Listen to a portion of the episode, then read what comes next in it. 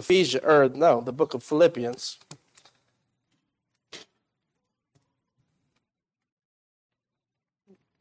Philippians chapter 4, starting in verse number 10.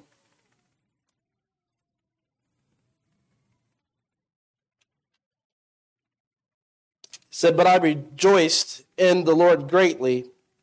Now at the last your care of me hath flourished again, wherein you were also careful, but you lacked opportunity. Not that I speak in respect of want, for I have learned in whatsoever state I am therewith to be content. I know both how to be abased and I know how to abound. Everywhere and in all things I am instructed both to be full and to be hungry, both to abound and to suffer need. I can do all things through Christ, which strengtheneth me. Let's pray. Our gracious Heavenly Father, Lord, I pray that you'll uh, be with us here this morning. Though it may be rainy and dreary outside of the building, Lord, may it not be rainy and dreary in here. I know that some of us, Lord, even today are fighting illnesses under the weather. Lord, I pray that you alleviate those uh, situations, Lord, and allow us to focus here in this hour. I pray that you'll give me the words to speak. Hide me behind the cross, Lord. May we understand this morning what it means to, to have a, a satisfied life. May we understand that you are the key to contentment. Not circumstances, not situations, but you. Lord, I pray that you'll be with us this morning and this hour. In Jesus' name, amen. Yesterday, I attended a lecture on the anthropomorphic affairs of the nation. I know that sounds really exciting. It's the study of human characteristics this man who began to set out on this lecture began to explain that America at a whole is in a crisis. Not only just America alone, the, the world as a whole is in a state of crisis. He said humanity is lonely. Humanity is unsatisfied. He said humanity feels completely lost. There was a poll that was recently done on college students. It said that 43% of college students are too depressed to function. 64% of college students experience crippling anxiety. How is this even possible? I mean, really, really think about this. How is this even possible in our world today, with as how advanced as we are, that we're even in this condition. We are further advanced in the world in being able to understand the mind, to study the brain than any, than any other time in the world. Now, we understand it all the more. Yet, when you watch the news, we are at a mental, mental health crisis. That's all you hear. We have a mental health crisis. There, there's a, a mental health crisis. We have more entertainment, more games, more movies, more anything available in this time in which we live than any other time in the world. And yet, due to recent polls, do you know what they said? Humanity is bored. People are bored with life. They don't see that there's any purpose, any satisfaction, any hope, any direction. The, the, the poll said that 90% of people said they're bored. It's weird that we live in an opportunity in, in a nation, even us here today, we live in an opportunity to be more prosperous than at any other time in the world. And yet people are unsatisfied with the amount of opportunity that has been given them. We are saturated in a culture where we have the doctors providing drugs. And do you know what they're providing drugs for? uh, the, this man in his lecture said that drugs are being provided to provide a way for people just to be able to cope with living. No matter what happens, it seems that people are not satisfied. We've become somewhat successful at helping make people cope with this world in which we live. Yet, that we've became successful at helping people cope in the world we, in which we live, we've not addressed the problem. You know, this summer, I don't know if you guys are Cincinnati Zoo people. We're Cincinnati Zoo people. So the zoo is launching this summer this huge program. It's called More Home to Roam. Starting last year into this year, they raised over $150 million to expand the habitat of the creatures, the animals that are living within these habitats the thought process about expanding this habitat for these animals is that it's going to give them more space, more freedom. And why, what is this is all about is that the zoo has a desire to convince the animal that it's in its natural habitat. Yet it said that even though they spend all of this money to do such a thing, that many times that these animals arrive at a state of zoochosis. Now, zoochosis is this process that this animal knows that something's wrong. No matter how much the zoo has tried to provide it a habitat, no matter how good of food it feeds it, no matter how good its health is, and maybe even healthier, eh, you know, to say in a physical standpoint, um, through medication in the zoo than it would be in the wild, the animal still recognizes something is wrong. This is not the habitat in which I belong. So zoochosis means that the animal then sets out to do destructive things to itself because something is wrong within the habitat. As I sat there and listened to the lecture yesterday, I am reminded that is exactly where the world is. We are in a state of zoochosis. We dwell within a habitat, this world in which we live, yet deep down inside of us, all of humanity recognizes something is wrong. Something is wrong. Something is missing from our lives. So the world uh, enters into its own state of zoochosis through drugs, through pornography, through self mutilation, which we see plenty of today, through addiction to social media, through this continual downward spiral. And what is going on? People are just wanting to be satisfied. They want to find purpose. They want to find meaning. They want to find this state of contentment in this life in which they live. They recognize this absence and they're trying to plug it. And they're plugging it with all of the wrong things. The world has gone headfirst into sin because there is something inside of mankind that is missing. It doesn't matter whether you go and travel the world and see the majestic mountains. It doesn't matter whether you see the Grand Canyons and all of creation and all of the drugs and all of the pharmacy. It does not satisfy. And that's the way it is. And but by the way, this was never the way it was supposed to be. Man was never supposed to be apart from God. In the original creation, we dwelt with God. There was fellowship with God, but we understand that by sin, uh, that but sin entered the world and death by sin, and there was a spiritual separation. And ever since that day, mankind has trying been trying to plug the void that is missing in their heart with everything else, except God. Only God can satisfy.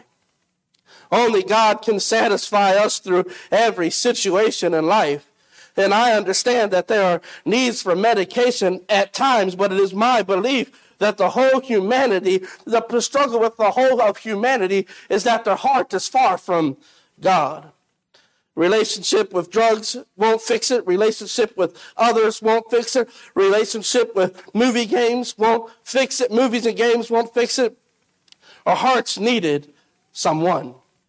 And we as believers at times, we, we really, though we don't really recognize this, as believers at times, we help contribute to the downward spiral of humanity. How is this?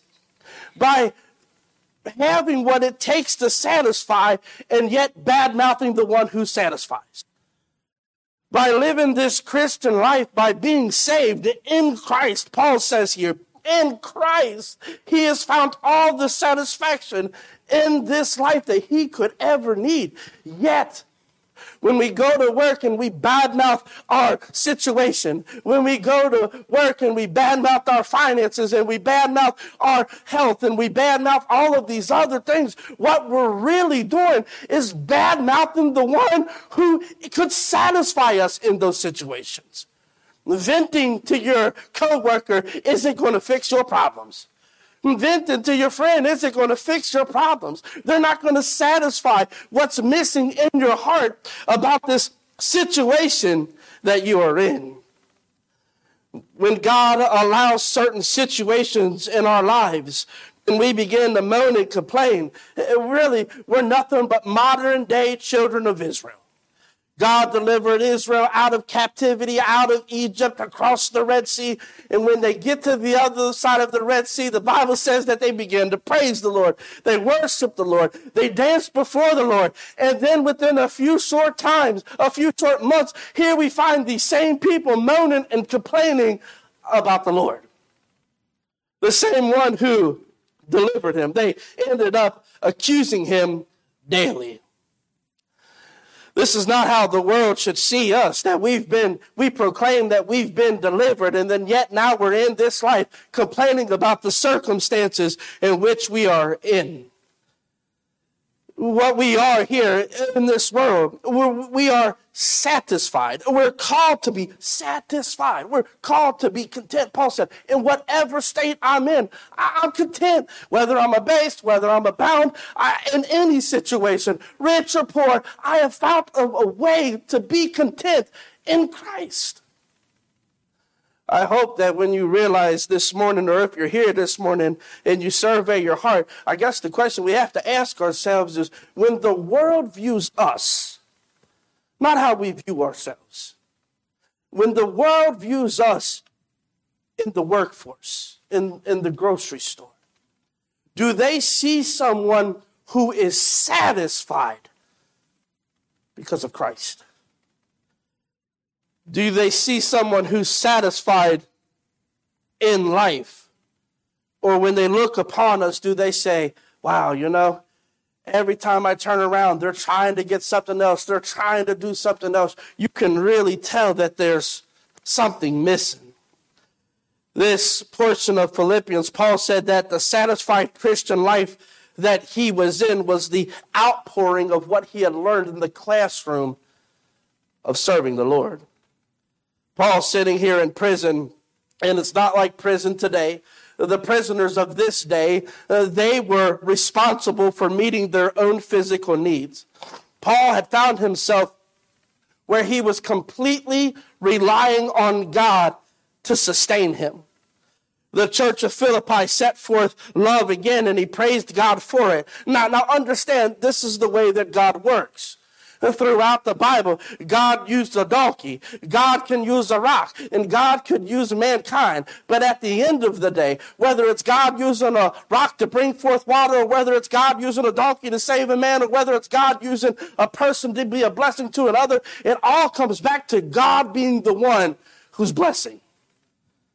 So here in verse 10, he said, I rejoiced in the Lord greatly now at the last your care of me hath flourished again, wherein ye were also careful, but ye lacked opportunity. Paul, in this situation of being without, rejoiced at the fact that there were other believers who were mindful of others. A few weeks ago, when we looked at Philippians chapter 2 and verse 4, Paul said, Look not every man on his own things, but every man also on the things of others. One of the main keys to living a consistent Christian life, a, a, consistent life of thanksgiving is living a life of where our main desire is to be a blessing to others. You know why so many believers aren't satisfied? Because there's so many self-centered believers. It's just a natural fact. Paul said, I found myself in a state of wanting. I found myself in a, such a state of desire, meaning not that he was desiring, but he had needs, so to say. But those needs were met through other people being mindful of others. God has put in our hearts an example that we should lavishly pour out upon each other. When we get to Psalms chapter 23, David doesn't open up the Psalms and say, My cup was quarter filled, does it? He doesn't say, My cup was half full. He said, My cup runneth over. And this is how David viewed God in his shepherding of himself. And this is the way that God is upon us. God is not like us. When I'm at home and I'm sitting on the couch and I look into the kitchen and watch my son pour his tea all the way up to the top and two ounces of tea spill over, I become angry. My wife almost has to put the defibrillator to me because he wasted those precious two ounces. But God is not like us. God lavishly pours out upon us. David says, My cup runneth over. God has set forth before us the precedence of pouring out more upon us than we ever need. And that same example is what the church at Philippi did to Paul, pouring out upon a brother or sister in need. Uh, to, the key to being satisfied in this life is living your life based on others. If we spent time looking at others in need, we would recognize we don't have it that bad. There may be people in the church you may think right now that you have it bad, and you can guarantee there's others who have it worse. Or you may even come to the reality that you wouldn't exchange what you think you have as bad for what others may think they have as bad. Even more in the story there of the prodigal son. When the prodigal son comes home, what happens with this father? He kills the fatted calf. He sets forth to have this lavish party. He takes his robe and puts it upon the prodigal son. He puts the ring on his finger. Here, the father again sets forth the example how he lavishly pours out upon those who do not deserve it. The key to being consistent here is that we set out our hearts to lavishly pour out upon others in the faith. Paul says that's exactly where we have to live, thinking of others, wanting to be the instrument in which God uses to bless others. So in this, there is the reality that, that we have to be mindful of other believers. But Paul said, know this. I, not that I speak here, he goes on to say in verse 11, not that I speak in respect of want. He said, Not that I speak in respect of one, while I'm sitting back here telling you that I'm also thankful that you guys have poured out this blessing upon me, and I rejoice greatly for it. He said, Not that I speak in respect of one, meaning that I'm not that I'm speaking in a situation where I'm bad mouthing God that He hasn't sustained me that I'm not bad mouthing God, that He's not taking care of me right now. I'm thankful for the blessing, but even if it didn't come, God has done right and well by His taking care of me. My cup is still running over. He was satisfied in his life, even though it seemed like it was an unsatisfied state. We have to learn to speak in the state that even in whatever current position we are in, we are satisfied. Nothing is more contradictory to being satisfied than to spend our days speaking of want. Paul says here, I, I do want you to know, though, he says, I have learned some things. Not that I speak in respect of one, for I have learned in whatsoever state I am, therewith to be content. Notice what he says there. For I have learned. In whatsoever state I am, therewith to be content. I both know how to be abased and know how to abound. Everywhere in all things I am instructed both to be full and to be hungry, both to abound and to suffer need. I can do all things through Christ, which strengtheneth me.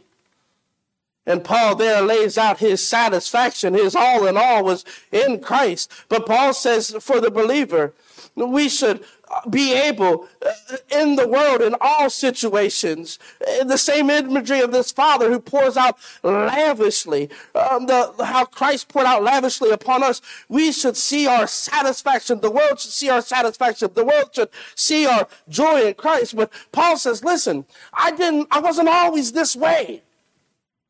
I just didn't wake up one day saved satisfied in everything that i experienced in this life it didn't just come like that. He said, For I have learned. I had to learn some things along in this Christian life.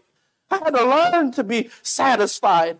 I had to learn to be thankful. I had to learn to have joy in prison. I had to learn to sing from the prison cell. I had to learn these things. They, they didn't come naturally to me. This Greek word uh, for learned is the word menthano. It means to learn by experience. It means to, to discover and genuinely understand and accept a teaching as true in one's life. Not only to accept it as true, but he says it's even more that when you've learned it and you accept it as true, this word means that you have applied it as true in one's life. You see, it indicates that something has happened in the in the person's mind that has produced an external effect. Paul said, I've learned it. I've learned it to be true. I've learned it in my heart. I've accepted it in my mind, and it has produced an external effect in my life. It's changed who I am. I have a deeper understanding now of who I am with the Lord. Paul is saying he had to learn through experiences, both easy and difficult situations, that he arrived here at the situation where he's satisfied in Jesus. Well, how do I get here? Paul said it's by learning. In order to have a satisfied life, you have to have a teachable spirit. If you don't have a teachable spirit, if you're so dogmatic, if you're so bullheaded with the way that you see things should be, and you don't have a teachable spirit, you will not be content. You will not be satisfied. Paul said, I had to learn some things. I had to come to a pace, a place where I, I wanted to be taught. I, I wanted to trust. I wanted to lean. You know, in my own personal life, I have learned some things. I've learned some things since I've been saved. I'm sure we could all testify about some things we've learned since we've been saved. I've learned some things since I've been a pastor. I have learned that the person that I desire to be as a pastor and even as a believer, I have learned that the person that I wanted to be, I'm still not yet, and it's taken a lot longer than I expected. I've learned that. I have a desire to be so much more, but I have learned that, there, that I am content with where God has brought me thus far. I have learned since I've been a pastor that it's best not to leave your loved ones with bad words or on harsh statements. Ephesians 4:26 says, "Be angry and sin not, and let not the sun go down upon your wrath." You know, uh, since I've been pastor, I have seen family members of people die, and other people were brokenhearted, which with how they left them. I learned that. I've learned that you can do something at one moment in your life that will cause you heartache for the rest of your life. I have learned that even when you think God is not working, God is still working. I have learned that if you will not control your bad attitude, your bad attitude will control you. I have learned that as much as I love God's word, that learning it is hard work and applying it is even harder. And so we all sit back and say, just like Paul in this same thought process, we have learned some things. We have, we have made progress in the Christian life. Oftentimes we say, well, I, I don't know that I've made any progress since I've been saved. If you could sit back and testify that you've learned some things since you've been saved, that things weren't exactly as you expected, you're making progress. The Lord has showed that to us. And with that same thought in mind, Paul says, I have learned that the secret of my satisfaction is through his power. That was something that I had to learn. That he says there in verse 13, I can do all things through Christ which strengthen me. I have learned that the secret of satisfaction in my Christian life isn't on my own strength. It's on God's.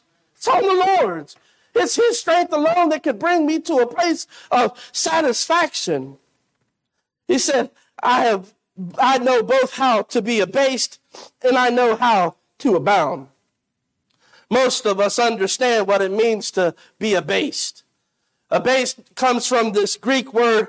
It kind of paints the imagery of a riverbed that's drying up. Many of us has probably walked up upon a creek bed in the summertime and seen that the water's no longer flowing down the creek, but there's just a few puddles of water there in the creek bed. That's what this word abased means. Paul is saying, I know how to run low in life. Now, what some people would say, I know how to run low in life. I've always run low. My finances are always low. We barely have any money at all. I've been running low my whole entire life. I've never had a lot. That's not what Paul is saying. Paul is saying, I know how to be abased. Not that he knows what it means to be abased. We all know what it means to be abased. But Paul said, I know how to be it. There's a difference. Paul says, I know how to run low. I know how to be low on money. I know how to be low on the riches of the world. I know how what it means to be low and not be able to afford the food that we want. I know how to be those things. I know how to be that way and still not lose my joy. I know how to be abased and still not question God. I know how to be that way and not speak ill of Him. I know how to be that way and still have the utmost utterance from my lips that I'm satisfied in Him. Paul says, I know how to be that way, not that I am that way. Paul said, I did not always feel satisfied in those situations, but I have learned. I have learned. I have learned, and that's where the challenge is to us that when our health is not where we want it to be, that we're still satisfied that the fact that though our health be fleeting us, though our youth be fleeting us, that Christ is still ever with us. That Paul says, I have learned that though my finances may not be where I wanted, God has still successfully supplied all my needs. I've still been fed today. There's still a roof over my head. The heat is still on. I have dry clothes on. Even though I don't have the finances of the world, God has taken care of his own. Even though my family is not where I want it to be, though I want more of my family to be saved, though I want my family to be here worshiping God with me, though I want them to be members here, even though that is not the case for me today. I have learned to be satisfied that God was still gracious enough to pour out from heaven his loving grace in my life. I have learned to be satisfied that though they are not saved, God has given me enough breath and strength and understanding of God's word to teach them and to preach to them how they can be saved. I have learned to be satisfied and content in what God has done in my life. And if we're going to be successful in showing the world, according to the study that was given out yesterday, what it means to be satisfied, then we as believers are going to have to first project the image and the understanding to the world that in Christ is the greatest satisfaction known to this world. Paul said, When I was in a low point in my life, he began to realize in that low point school was in session. God was teaching him your health's not where you want it, your freedom's not where you like it to be. Be satisfied. Be comforted. Be joyful.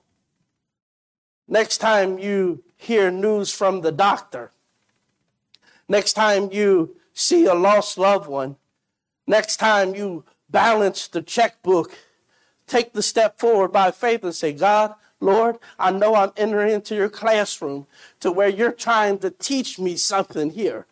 Lord, teach me. Teach me to be satisfied.